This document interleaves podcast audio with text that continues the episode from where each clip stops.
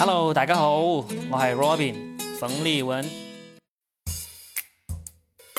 欢迎大家又来到新的一期，说的全是梗啊！今天依然是我跟老于在这里陪大家聊天。嗨，大家好，我是老于。老于，你看人民日报吗？我想问一下。我不会特地去看人民日报，因为我看今日头条嘛。但那有时候会刷到人民日报。那最近我看到人民日报呢，就出了一个非常有意思的，本来想都想不到的一个明星人物。哦，谁呀？就是美国的一个说唱歌手，叫做 Cardi B。啊，就是那个卡的一逼，就是对吧？对对对，中文翻译过来就是卡的一逼啊。估计这个歌手是永远都不可能给什么中国移动宽带这些做代言了啊。对 对对，太不吉利，名字太不吉利了。这位卡的一逼姐姐呢，她是美国一个很红很红的这个说唱歌手。她这次是怎么登上了人民日报的呢？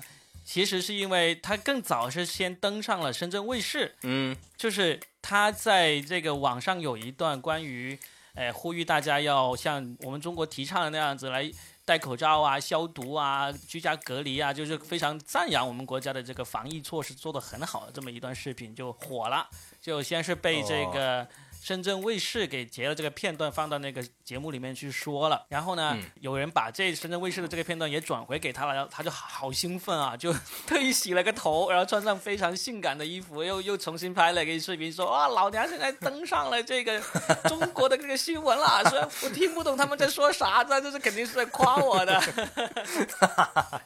他估计在美国应该也属属于是这种从中媚华的这样一小撮人，是不是？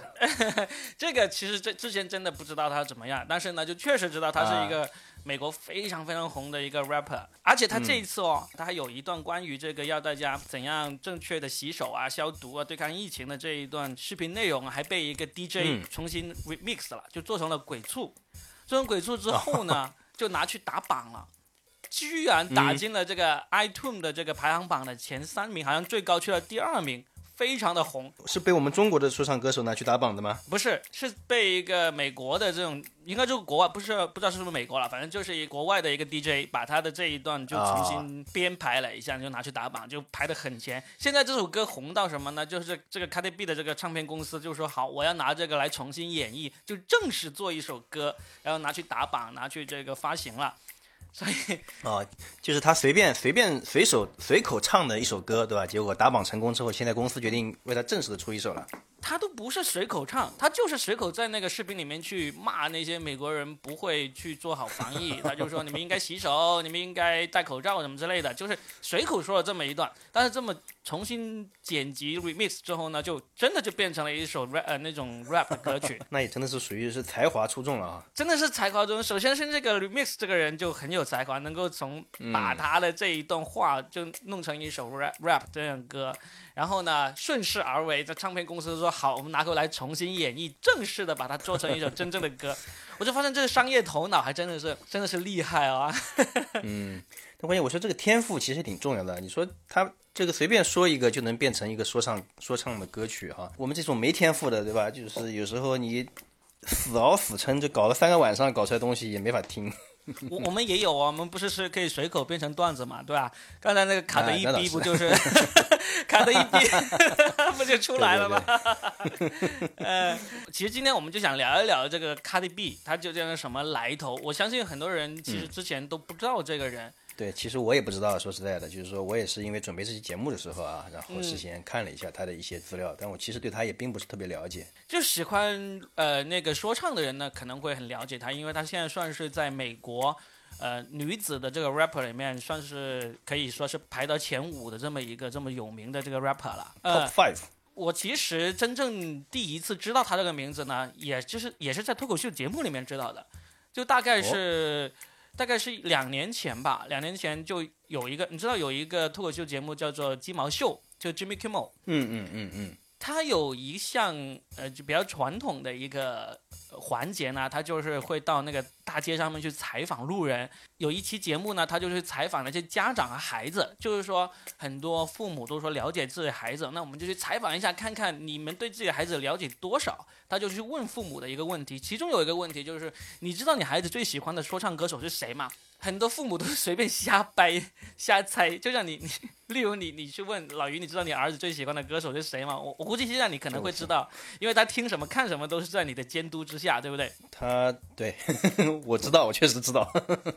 对你确实知道，因为他看啥都是要经过你同意嘛，现在对不对？但是他们去问的那些家长的孩子，基本上都已经是十十几岁了，都已经是十二岁以上的了。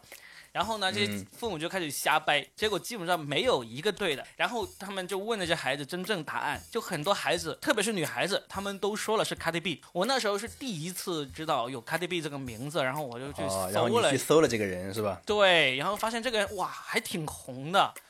他是他是怎么红呢？这个女的是是算是就是这种励志型的这种选手，励志型的歌手的典范啊。她是在纽约的贫民窟长大的。就是他是一个拉丁裔的人，就是爸妈是那种拉丁裔，我不知道是墨西哥还是什么委内瑞拉、哥斯达黎加，忘了，反正就中美洲的某个国家的。反正是那片的人啊。对，然后呢，他是在纽约出生长大，然后从小就是家境很贫困，他甚至是到了十几岁的时候要去杂货店里面去打工，打工呢，然后呢，就杂货店的老板就。介绍他去当了一名脱衣舞娘。他十九岁的时候，为了当脱衣舞娘，还专门去隆胸啊、隆臀啦。所以你现在要看到他的样子，看到的真的是前凸后翘的。他为什么特别红呢？就是因为他对这些自己的过往的黑历史从来都不避讳，就从来就该说就说，该提就提这种。比较真实啊，real，这个是比较 real，非常的 real。因为你知道那些 rapper 就特别是要注重 real 的嘛，你不能虚假，不能。对，咱们脱口秀演员其实也是啊，这点我们跟 rapper 还是有点共通之处的啊。我们脱口秀演员应该是，啊，现在好像还不是应该这两个字，就是你品，你细品啊，你细品啊，你你看看我们现在最红的几个脱口秀演员，他们应该是很 real 的啊，那是不是呢？你自自己去了解了哈。作为圈内人士，我们就不好说太多了。呃，说回 Cardi B 啊，那可是真性情的一逼，真性情到什么程度呢？国外的这种 rapper，他们都是自学成才的，就是他国外的这种嘻哈文化太太厉害了。你喜欢的话就天天听，天天练。他早期就是在那个一些短视频网站，像 Vine 啊，还有还有 Instagram 上面去上传自己的视频。其实本来就已经是小有名气的了，算是一个小网红。然后后来呢，他去参加了一个跟那个嘻哈有关的真人秀，叫做什么 Love and Hip Hop New York 这么一个真人秀。他就是凭这个真人秀真正的红起来的。怎么红呢？就是他在真人秀里面，他有一个非常那个率真的行为，就是你看到谁不爽，别人说了一些什么 diss 你的话，他不但会回 diss，嗯，因为他本身这个才华就很高嘛，就是随口回应 diss 别人 freestyle 都已经很不错的那种。关键是他还会动手，他会动手，直接就是无限制格斗，就是。他不，他打不了无限制格斗，因为他动手都是拿武器的。哦，械斗。他是直接脱下高跟鞋给扔过去，你知道吗？哇，杀伤力还是很高的。这是一个比较吃装备的英雄。对，就真人秀特别喜欢这种冲突啊。高跟鞋不是那种真正的杀伤性武器啊，就扔过去也不会真的造成这个很大的伤害。但是对于节目效果来说，就特别需要这种，特别需要。这种视觉上的震撼啊，对呀，打击感很强。当时我看到这些片段的时候，我还觉得哇，这肯定是节目组设计好的啦，这个是吧？扔高跟鞋往哪里扔啊？对，角度啊，抛物线，对吧？它出土度全部是计算过的，然后落点都是精心计算过的，是吧？甚至是高跟鞋的那个，可能都是道具，可能用泡沫做的，扔过去不会疼啊那种，就会有这样的猜想。但是这个卡迪 B 女士呢，在现实生活中。也延续了这种大打出手的这个作风，你就不得不怀疑他在真人秀里面应该都是真的。他他他在现实中是做了什么事情呢？就是在二零一八年的时候，他跟美国另外一个非常红的这个 rapper 叫做 Nicki Minaj，大家都叫他麻辣鸡。其实这个麻辣鸡，他他那时候比他要红，因为他有过很红的一些歌曲。这个 Nicki Minaj 呢，当时就跟这个 Cardi B 不和，两个人非常的不妥，就经常在网上互相隔空叫骂的那种。然后有一次，二零一八年他们去参加一个时装周的一个比较大的一个活动的时候呢，就在这个宴会上面就大打出手了。当然事后。对，事后有人澄清说，并不是这个麻辣鸡跟这个 Cardi B 真正两个人互相打，而是这个 Cardi B 跟这个麻辣鸡带来的一个好朋友打了起来。然后呢，Cardi B 在那时候也直接脱下高跟鞋给扔了过去。然后，然后后来来 Cardi B 离场的时候还被拍到，就头上起了一个大包，就据说是被这个麻辣鸡的这个保镖还是谁，他那个朋友直接给了一肘子打到了高跟鞋，额头上我以为。把高跟鞋给他丢回来了，把个截胡高跟鞋直接丢回来了。估计还没有这种隔空接物然后反击的这个。所以高跟鞋，高跟鞋是一把双刃剑，对吧？你还没丢中别人，别人拿过来反杀你，也是杀伤力很高的。昆山龙哥是吧？长刀被人捡起来反杀了。Cardi B 他就真的是非常的真性情，他还有一个非常真性情的事情是什么事情呢？她在去年还突然跟她老公说是呃宣布分手了。就是她是结了婚的，然后呢也生了女儿，她的老公叫 Offset，就是也是一个艺名，他也是一个 rapper，、而且也算是有点名气的。他就去年就突然间，他就在这个 Instagram 上宣布说啊，我跟这个 Offset 分手了啊，不要问我为啥。然后其实大家都知道，其实她就是因为她老公传出了一个出轨的那个传闻嘛，哦她就直接就在这个社交传媒上把她老公给休了。她老公估计也没少挨她的高跟鞋。哎，她老公的样子还长得有点像那个杜兰特，就 NBA 的明星杜兰特啊、还挺好认的。然后呢，这个事情呢，就后来就变成了一个连续剧。嗯，她老公就开始后悔、忏悔。他不但开直播说啊，我错了，老婆，你原谅我嘛，这样子这种啊，而且呢，还做了一个很惊天动地的事情，就是在这个 Cardi B 开演唱会的时候，他突然跳到台上面，就拿着鲜花向他老婆道歉。哇，那那结果呢？结果就原谅他了呀。后来他们俩原谅的时候也是公开的，非常高调的，当着全世界的面公开说：“我原谅他了啊。”然后两个还大秀恩爱，在个镜头前开始舌吻。哇，他们现在这种新一代的这种明星，其实比较有意思的就是，他们首先是一个是个人的事情，他们都会亲自下场去演绎啊，就包括我会对哪跟哪个明星不和啊，他们是亲自下场手撕的。这个、这个跟我们国内啊，在亚洲看到这些明星有点不太一样啊。就现在我们现在基本上，前段时间我们不是在聊肖战嘛，还有聊了一些。嗯哎，这些明星的事情基本上都是嗯，都是在粉丝之间的啊，我们是代理人战争，对吧？他们对对对，代理人战争，亲自上场肉搏啊。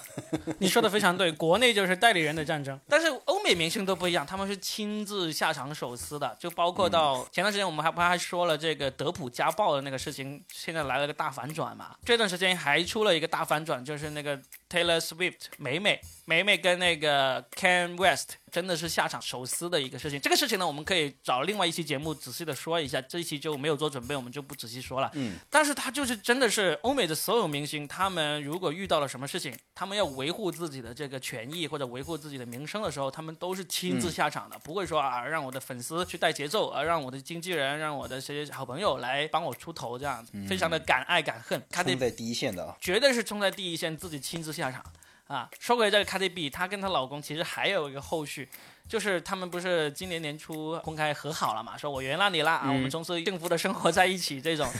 呃，到今年她老公要生日的时候。这 Cardi B 又录了一个视频出来说啊，这个你要生日要到了，我要送你一个礼物，送什么好呢？我知道你也很有钱，你有跑车，你有你有你喜欢的鞋子，你该有的啥都有了，我我也不知道该送什么给你好啊，那我就送你一个冰箱吧。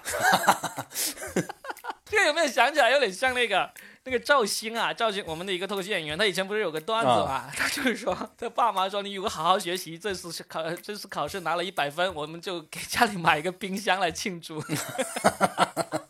对哎对对，其实其实是自己都可以用的，反正是对吧？结果他靠他的努力，在家里添置了很多的家用电器。但是这个 Cardi B 的一个做法呢，跟这个赵鑫的爸妈相比，还是有一点不一样的。她就说给老公买一个冰箱，她、老公当时也是一脸懵啊，他说真的送我一个冰箱，然后就开始直播她收到这个冰箱，然后她打开冰箱，里面有五十万美元的现金。把钱放在冰箱里面，是不是？对 说到底他，他还是送了钱，就是对吧？对，还是他就送钱。对他就是说你自己买什么就买什么，我也不知道要给你送什么东西啊，想的脑壳疼啊。这是有钱人的有钱人的烦恼啊！对呀、她老公还抱着那把五十万美元都抱在怀里，就抱都抱不过来那种。我就觉得，你不要说他们是策划了也好，炒作的也好，就不管怎么样，就是他们现在这些新一代的明星因为有社交网络的这个支持啊，他们是真的很能把自己的日常啊言行都变成娱乐节目、娱乐产品的。特别擅长来吸引大家的注意力和眼球啊。对啊，特别擅长。你像 KTB 这次，他就称赞中国的这个防疫措施做得好。我相信他一开始也绝对没有想过他会因此而在中国火起来、当红起来的。嗯，他确实就是纯粹是因为他，他当时说这段视频时候，他说因为他看了一个关于中国的纪录片，就中国是怎么对抗疫情的纪录片，他就觉得中中国做的很棒。而且这也是他真情实感，应该他是有感而发的啊。对他真的是不假，对吧？因为这个人一直以来他都是敢说敢恨敢做的，对谁都都不会说说假话的那种，所以就在国内这样火起来。甚至有人去查了一下，他有可能是看了哪一个纪录片呢？就猜出来他可能是看了一个是那个日本一个导演拍的这个关于中国抵抗疫情的这么一个纪录片，好像才十多分钟，叫做竹内亮，这个导演好像叫，大家可以去搜来看一下。另外一个呢，有可能他是看了中国出品的一个纪录片，就 CGTN 出品的一个纪录片，就讲着武汉怎么抗议的那。那个有三十多分钟，而且那个纪录片也是特意做成了双语字幕，就特意是给让外国人看到的，给外国人看的啊。嗯，但是不管怎么样，就是在里里面说的都是我们实实在在中国人是怎么对抗疫情、怎么洗手、怎么戴口罩、怎么居家隔离的。嗯，这也是目前也是证实，确实就是最最有效的对抗疫情的一个方式嘛。对，是的。嗯，所以 KTB 呢，他讲这个的时候呢，真是发自内心的。但是之后来呢，后来火了之后呢，他做那事情，那你就只能说人家真的是很会这个商业头脑了，对吧？对。你想想，他后来呢，他有说这个，首先他是把他自己上了中国新闻的这个又重新拿出来说啊，老娘上新闻啦，这样子又来一波炒作。那确实也值得啊，因为确实中国人那么多啊，嗯，引起关注度还是很高的。还是可以的，而且它还有一个更加让就是我们中国人愿意去转呐，就是他一开始他是有抱怨，就是说因为这疫情啊。他说：“老娘买的假发都到不了货了。他买那个假发呢？他买那个假发就是从中国买的。大家都说他买的假发是义乌假发，无形中又把我们国家的这个商品又做了一次广告，对吧？做一次广告。你知道义乌的商品是非常非常依赖出口的。现在不是因为疫情的原因，我们都停工停产了，然后就经济都受到了打击嘛。他这个真的就是又在帮我们国家来宣传这个。”中国的这个产品啊，到时候他们的易贝上面就要出现他的个卡迪 B 的同款假发，是不是？绝对的呀，所以我就觉得这个人火的话，真的是我觉得值得他火啊。不管你说说这背后有什么样的一个目的啊原因，但是。从娱乐的角度来说，人家做出来的东西就是有这个娱乐性，对不对？首先是带货，对吧？无形中就为我们的中国的义乌小商品来带货了。然后呢，也带火了这两部纪录片，这大家都会去搜，他看的是哪一部纪录片啊？无形中带了这么多货，然后呢，还还做成了这个歌曲，然后上了这个榜，对吧？这个真的就是非常棒的一个商业头脑的一个行为，而且还有一点，我觉得他是处在一个敌对的阵营当中，对吧？在公然的支持我们，是不是啊？这个也是非常的鼓舞人心啊，非常让人激动。确实很提振士气，因为这段时间确实我们看新闻也知道，就是在海外的抹黑我们啊，对吧？一直在诋毁我们，结果跳出来这样一个人来帮我们说话，确实也是很提振士气。是的。他其实并不是因为第一个，因为说自己上了这个中国的新闻，然后呢又很高兴，又重新把这个上了中国新闻这个事情拿出来作为宣传的。在他之前还有一个。而且这个人呢，这个人就是我们的脱口秀同行，就是美国的这个脱口秀节目主持人崔娃，叫 Trevor Noah。崔娃应该这半年时间在中国已经是越来越红，现在已经基本上可以是说在中国最红的美国脱口秀主持人了。接下来我们可以聊聊这个同行他是怎么红起来的。在聊崔娃之前，我们先来听一下刚才我们聊了那么久的那首 Cardi B 的鬼畜的歌曲 Coronavirus。看看这首打进了 iTunes 排行榜第二名的歌曲是什么样子的。两分多钟，两分多钟之后，我们继续回来聊崔娃和刘亦菲的《花木兰》。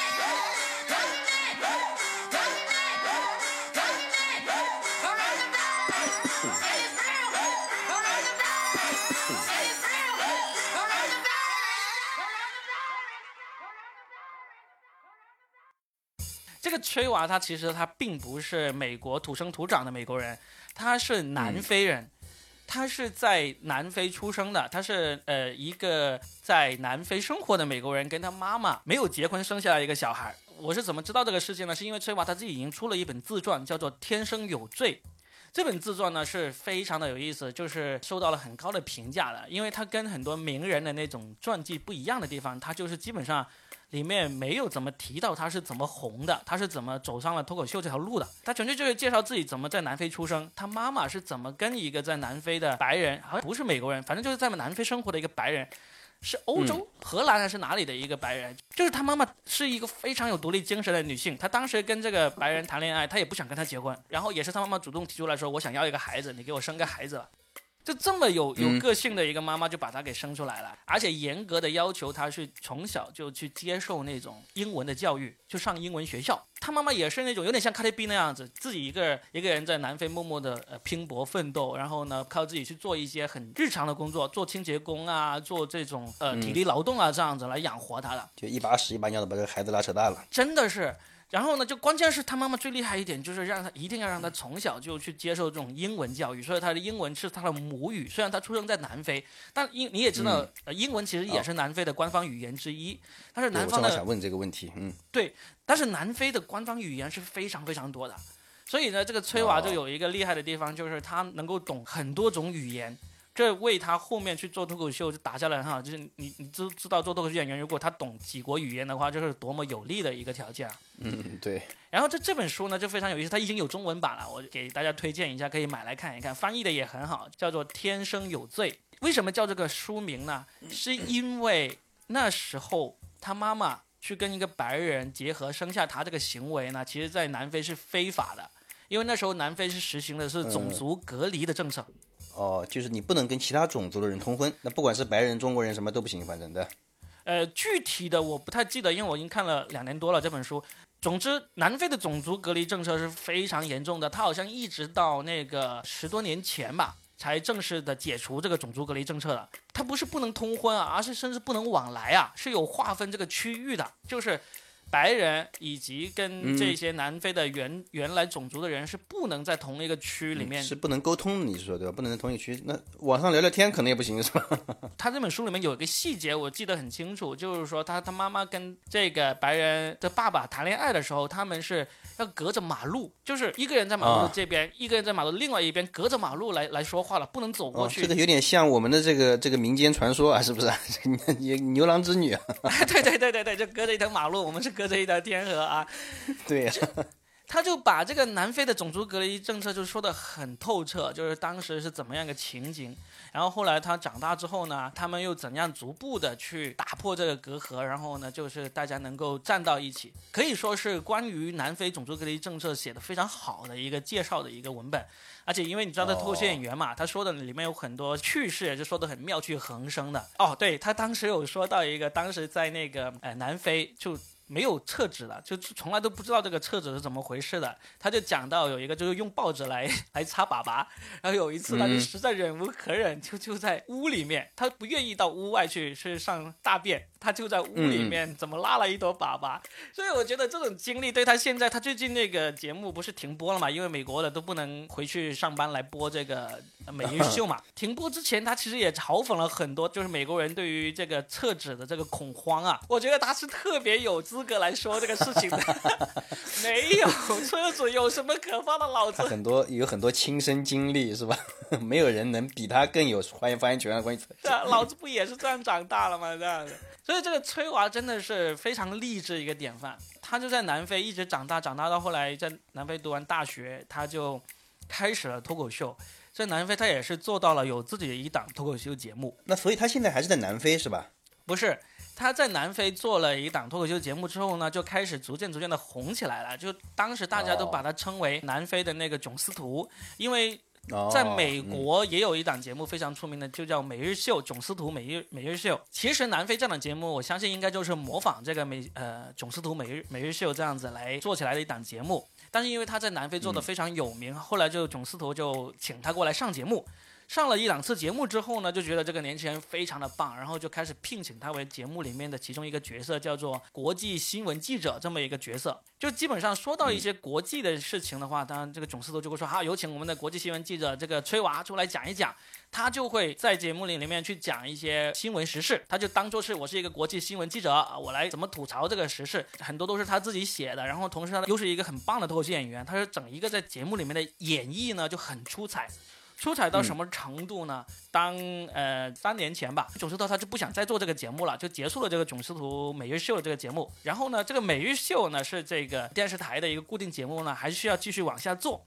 然后呢，就指定了这个崔娃作为接班人，所以哦，从三年前还是四年前开始，这个每日秀就变成了崔娃每日秀，变成崔娃秀了，就是接接档了他这个接档了司徒秀，嗯对吧？那个叫什么囧司徒秀，对吧？对。然后呢，他这个呢就越做越出圈了。就是囧司图这个每日秀，当时呢也是非常火的，但是还是仅限于我们这种比较关心国际脱口秀节目啊关，心脱口秀的这个圈子里面的人，对，而且囧司徒这个人呢，John Stewart 这个人，他评论都都是比较那个偏向于比较严肃的那种政治新闻。但是崔娃接手之后呢，不但延续了他这种风格，他还加入了很多这种会令到国际观众，特别是像我们国家这样的观众都很愿意去 接受的这么一些内容。触到了我们的嗨点的这种感觉的，就是对，因为他是很致力于批评美国的。他作为一个 不是美国本土出出生的人，他在南非的时候，他就已经对美国的很多政策呀、很多做法，其实是抱着一种批评的态度的。然后他到了美国之后呢，你又是这么一个言论没有新闻审查制度的这么一个国家，他又是做喜剧节目，所以他就评论起来就特别有这种特别如鱼得水哈。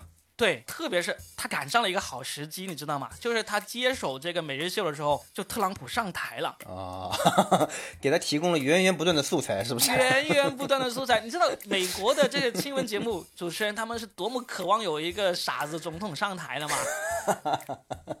对，就是稿子好写多了，对吧？这编剧都肯定开心的不得了。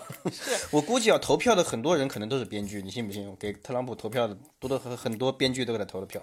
哈 原来是坏的是他们啊！我的天，呃，因为你知道总司图他当时红的时候啊，重点在批评那个呃小布什。那时候小布什还是当总统的时候，简直就是每天，因为他们是日播的节目，每天以批评小布什以及把小布什的糗事拿出来调侃为乐的。一直到后来奥巴马上台的时候，他们当然也很高兴，他他们就哀叹说这个喜剧节目少了很多啊，没意思啊什么之类的。是的，太严肃，太严肃了。到所以到最后那个囧司徒他要决定不再担任这个节目的主持人的时候呢，就是因为早早就宣布了这个决定嘛。但是在那段时间，就是正是这个川普正在竞选准备要上台的时候。所以那时候也给了他很多素材来调侃这个川普，但是他们都认为川普肯定不能当选的。川普正式当选之前呢，总司图就已经结束了这个每日秀的这个主持工作，但是万万没想到，他刚结束不久，川普就当选了。当时他还录了一个视频说：“呃，他真的上台了。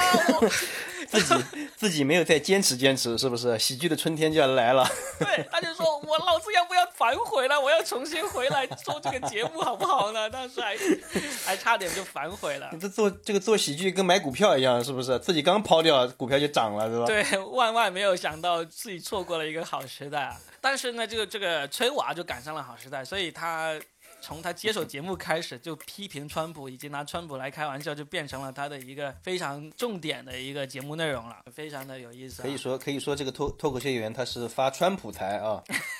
确实啊，那个崔娃他其实现在有好多视频都被在国内各种翻译了，而且他频频的登上这个官方媒体。他对美国以及对这个川普的批评，其实有很多是符合现在我们国内主流媒体对美国的一个看法的。我我们的民心所向，也是啊。对，他是其实看到这个也挺羡慕的，就是一个外来人，然后在美国主持一档最主流的脱口秀节目，以批评美国政府、调侃自己的最高领导人啊。，对，以批评美国政府、批评领导人为作为主要的这个题材，但是还能够这么红、这么火，哇，这真是羡慕死人了，这个真是，嗯，啊，这个万恶的万恶的这个美帝就是，万恶的美帝啊！而且他们最近有一个新动向，就是所有的脱口秀节目的录制都停了嘛，他们这日更的节目呢、也在找出路。他们就开始在家里录制，哦，所以崔娃也在家里录是吧？也在家里录，而且他在家里录的节目也很红火，就大家都拼命的转截取片段，在 B 站上面你随便去找，都很火的，随随便便就几百万的那个观看量的。呃，疫情过去以后，这个制作公司的这个存在感肯定要弱很多，发现没有他们好像也可以。大家可以上 B 站啊，上各种视频网站去搜一下，这这些美国脱口秀主持人他们在家里录的节目也是很有趣，而且他们都纷纷让自己的孩子也出镜。小崔娃就是小崔娃也出镜了，没有，崔娃是还没结婚的，这也导致他成为这么多被迫终止录制的脱口秀主持人里面非常独特的一个。就是其他主持人什么 Jimmy Fallon 啊、j i m m y Fallon 有两个女儿，还有那个 Jimmy Kimmel，要带娃是不是？他们全部都有孩子出镜，有当然他们有孩子出镜也是一个很好的加持，就是能够让他们的节目更加妙趣横生。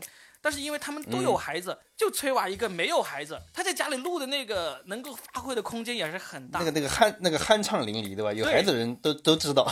对，他们就真的充能够充分利用自己的条件，把节目做的妙趣横生啊，这个也是非常羡慕的一个地方。确实，而且这个叫崔娃的竟然没有娃，对吧？其他不叫什么娃的家里都有娃。就是因为没有娃，所以才催娃呀。啊，五行缺娃，他是对吧？所以说这个名字上面加个娃冲一冲。有娃的话，可能就变成催二娃，以后就可 有了孩子之后，带孩子出镜，这个催小娃。到一直到七娃为止，家里搞个葫芦兄弟哈。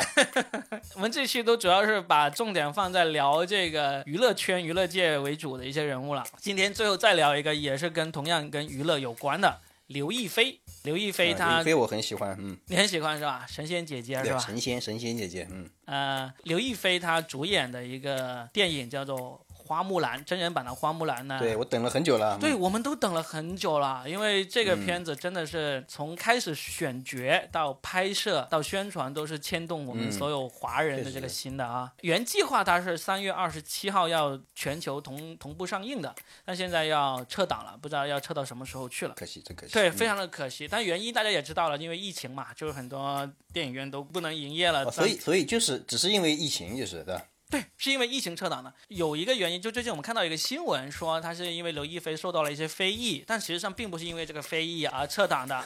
亦菲受到非议，这主要是名字不好。对，刘亦菲受到了 非议流，刘亦菲变成了非议流，我把名字倒过来写，非议流。冥冥中已经有了有了注定的命运哈。呃，是的，他受到了什么非议呢？是因为他在接受采访的时候，把自己称为这个亚裔，就是为亚裔发声。但是，嗯，就很多人就觉得啊，你这个人你是在中国红的，你是拍着中国的作品红的，你为什么不能把自己称为华裔，要自己把自己称为亚裔？那其实嗯这个说法真的是、真的是叫做什么呢？叫做无中生有啊！你在无中生有。暗度陈仓。这怎么说呢？首先，他作为一个国际的巨星啊，他确实国际巨星，因为你知道迪士尼电影是多么红啊，他选了一个、啊，嗯，选了一个华裔华人来当主演的，真的是嗯国际巨星。而且这他是第一个吗？之前迪士尼有过找这种华人做主演的吗？你不要说迪士尼了，没有啊整个好莱坞都没有啊。可能有一些配角啊。配角有，主角也是前段时间我们说刚刚拿了金球奖的那个呃林家珍嘛，就是那个 Okafina 嘛，哦，嗯，就是第一个拿金球奖的，她也是一个华裔。然后呢，在之前以女性作为大女主的电影的话，我还真的一下子想不起来。电视剧是有的，就是有刘玉玲她主演了一个《致命女人》嘛，就是去年非常红的一部美剧。但是你像刘亦菲那样的主演一部呃好莱坞迪士尼的大电影作为女主的话，嗯之前好像还真的没有，女的没有，男的也没有，她是第二个了啊。在那那个奥克菲娜那个那部片子叫做《别告诉她》，这是算是文艺片，偏商业类型的文艺片。哦，但是花木兰这个就种纯商业的片啊。，对纯商业片了，不折不扣。但这个片子真的很期待，因为那个它。动画版好像是一九九八年就已经出了，到现在已经二十多年了。花木兰这个角色也是迪士尼的这个十四位公主里面，如果真的要给这个公主排名，她其实可以往上排到排到前八，我我猜是可以排到的。对我还是很期待刘亦菲演的这个角色的。嗯你不是说她收到了一些非议嘛？就当时大家就会说她，你为什么要说自己那个亚裔，不说自己是华裔什么之类的？但实际上，我说除了一个他是国际的影星的一个地位，人家确实刘亦菲，她十岁就已经移民美国了。嗯我之前一直其实不知道她是是美国的那个国籍的，但现在这次事件呢，我出来查了一下，我才知道人家十岁就已经移民美国了，那有什么好说的，对吧？吧？已经不是我们的神仙姐姐了，是美国的神仙姐姐。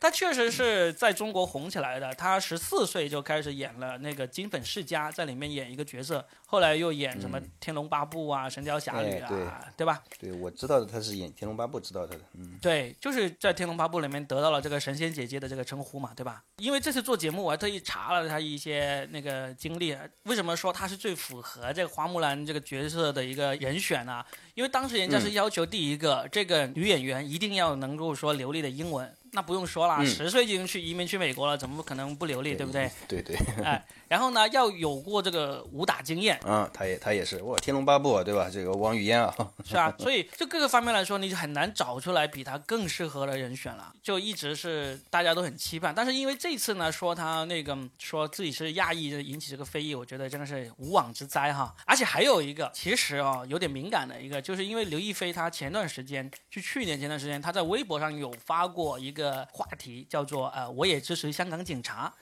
那当时其实大家都知道发生什么事情，其实就是在国内混的这些明星，基本上全部都有转发这个话题了。然后就嗯嗯，他这个话题呢，现在也被一些网友给找出来啊，然后就跑到那个国外啊去抗议啊，说刘亦菲怎么怎么样啊。我觉得，唉，而且呢，他们现在又又做了一个类似这种饭圈粉丝的一个行为啊。就是跑去豆瓣、跑去 IMDB 这些地方去狂刷一星啊，给这个 花木兰这个还没有正式上映的片子还没有上映的电影刷一星，嗯，对，我觉得这些行为也是很恶心的，就是，嗯、你啊你有什么政治立场，有什么诉求，你自己就说嘛。你给一个作品，就硬是你都还没看，还没有正式上映，对吧？你就去刷一对星，嗯我觉得这种行为真的是，不过这已经也变成常态了，基本上。你现在哪一部电影要上映，如果有争议的话，基本上你都能够看到有人这种恶意刷一星啊都，会这种方式，就是啊，嗯，反正不过也是，就是应验于古话，也是人红是非多啊。是怎么说呢？就是如果大家是喜欢电影的话，对于电影我们还是要抱着这种理性的态度。嗯不嗯，管这个主角就是有什么，就你不喜欢他的什么点也好啊，不管是他的出身啊、背景啊，还是政治立场啊，你去一个电影网站，你去评价电影，你就让电影回归电影嘛，就不要因为这些你不喜欢的东西啊，去影响这部作品。带上这些私人恩怨啊。对啊，其实说到这个，我们最后想聊一部电影，也是有一点点这个争议的，就是。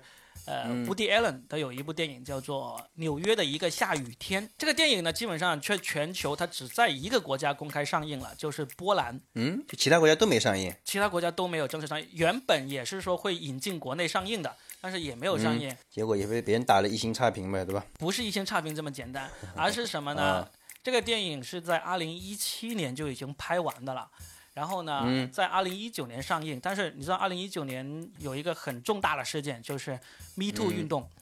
Me Too 运动就是嗯哦，嗯。Woody Allen 这二十多年来一直都是有深陷这个争议的，因为他跟嗯自己前妻的养女出轨了，然后最后还结婚了。哦，反正就是争议很大，而且当时还没有 Me Too 运动的时候呢，Woody Allen 还有很多不停的有很多作品还是出现的，而且也有也有拿过的奥斯卡奖的，什么蓝色茉莉啊，还有口碑很高的这个午夜巴黎啊，这些片子都是口碑和票房都很高的。然后一直到二零一七年完成的这部电影呢，就是因为碰上个 Me Too 运动，就又旧话重提，导致他很受争议，就本来要帮他他发行这个电影的亚马逊影业也决定，就是说我们不再发行这部电影了，而且任何 Woody Allen 相相关的那个电影我们都不再发行了。然后呢，包括里面的主演，这部片子《纽约的一个雨天》这个片子的主演很有名的，男的是甜茶，这是一个很年轻的，他演了那个《Call Me by Your Name》，就以你的名字呼唤我这部同性电影。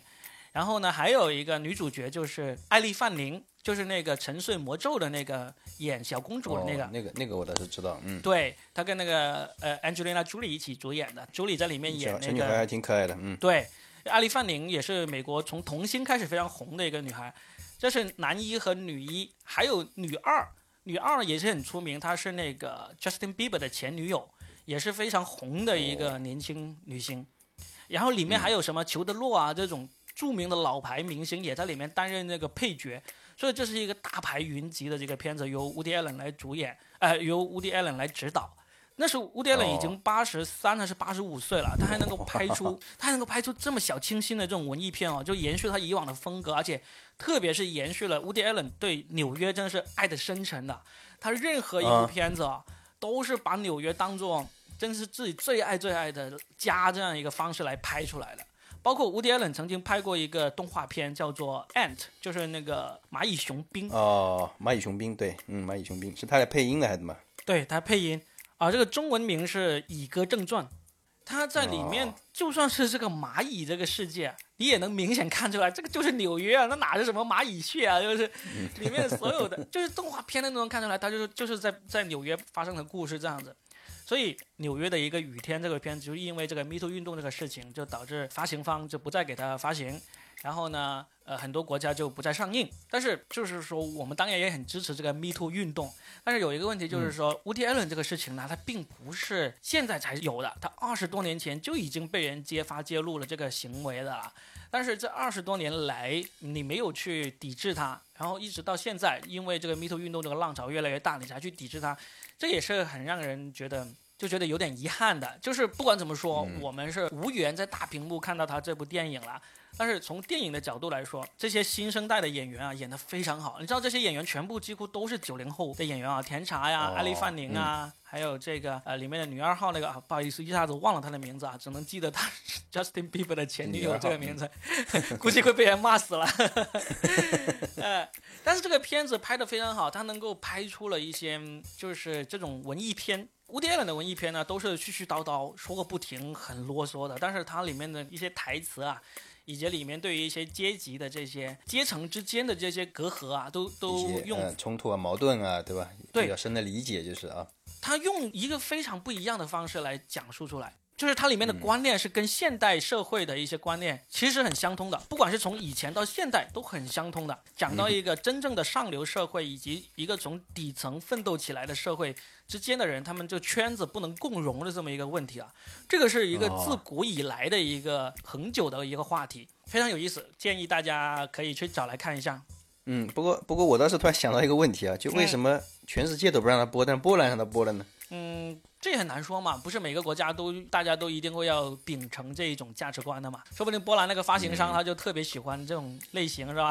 我不管，我就要让他发行，是吧？我就是要看他的电影，我就是要看贾斯汀·比伯的女友演的电影，虽然我不知道他叫什么名字。好吧，那我们今天这一期节目就非常安全的聊了几个娱乐圈的这个对。人物和故事啊，对，巧妙的避开了所有的红线啊。希望大家也是跟以往一样，听完我们的节目，能够让你的话题迅速的领跑你的朋友圈，让你的朋友知道哦，原来你知道最近登上这个人民日报的这个卡迪 B，他是怎样的一个励志的人物吗？你知道崔娃他原来是南非来的吗？没有娃吗？他拼命催也生不出娃。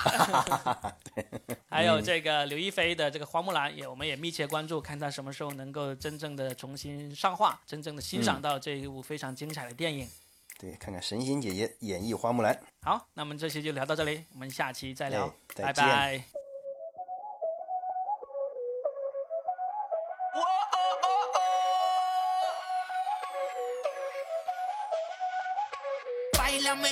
Si fuera la última vez. Y enséñame ese pasito que no sé, un besito bien suavecito, bebé. Taqui taqui, taqui taqui rumba.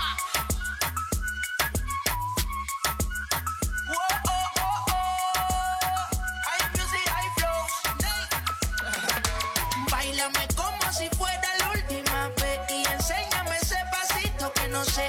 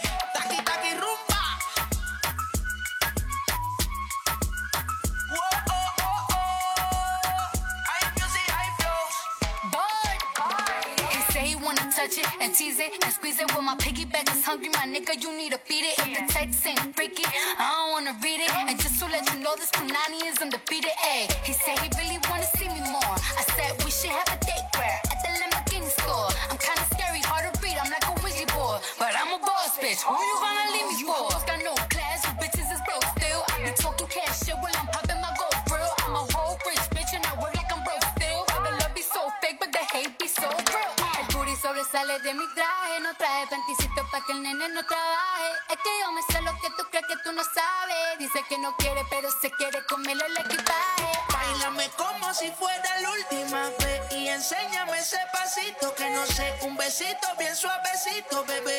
Taqui, taqui, taqui, taqui, rumba.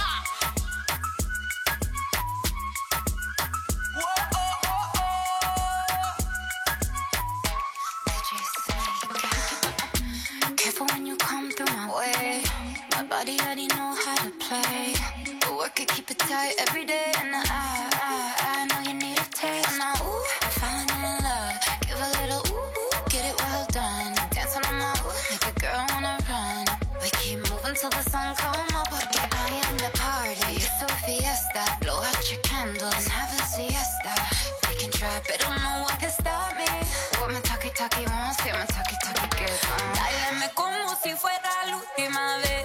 Enséñame ese pasito que no sé. Un besito bien suavecito, bebé.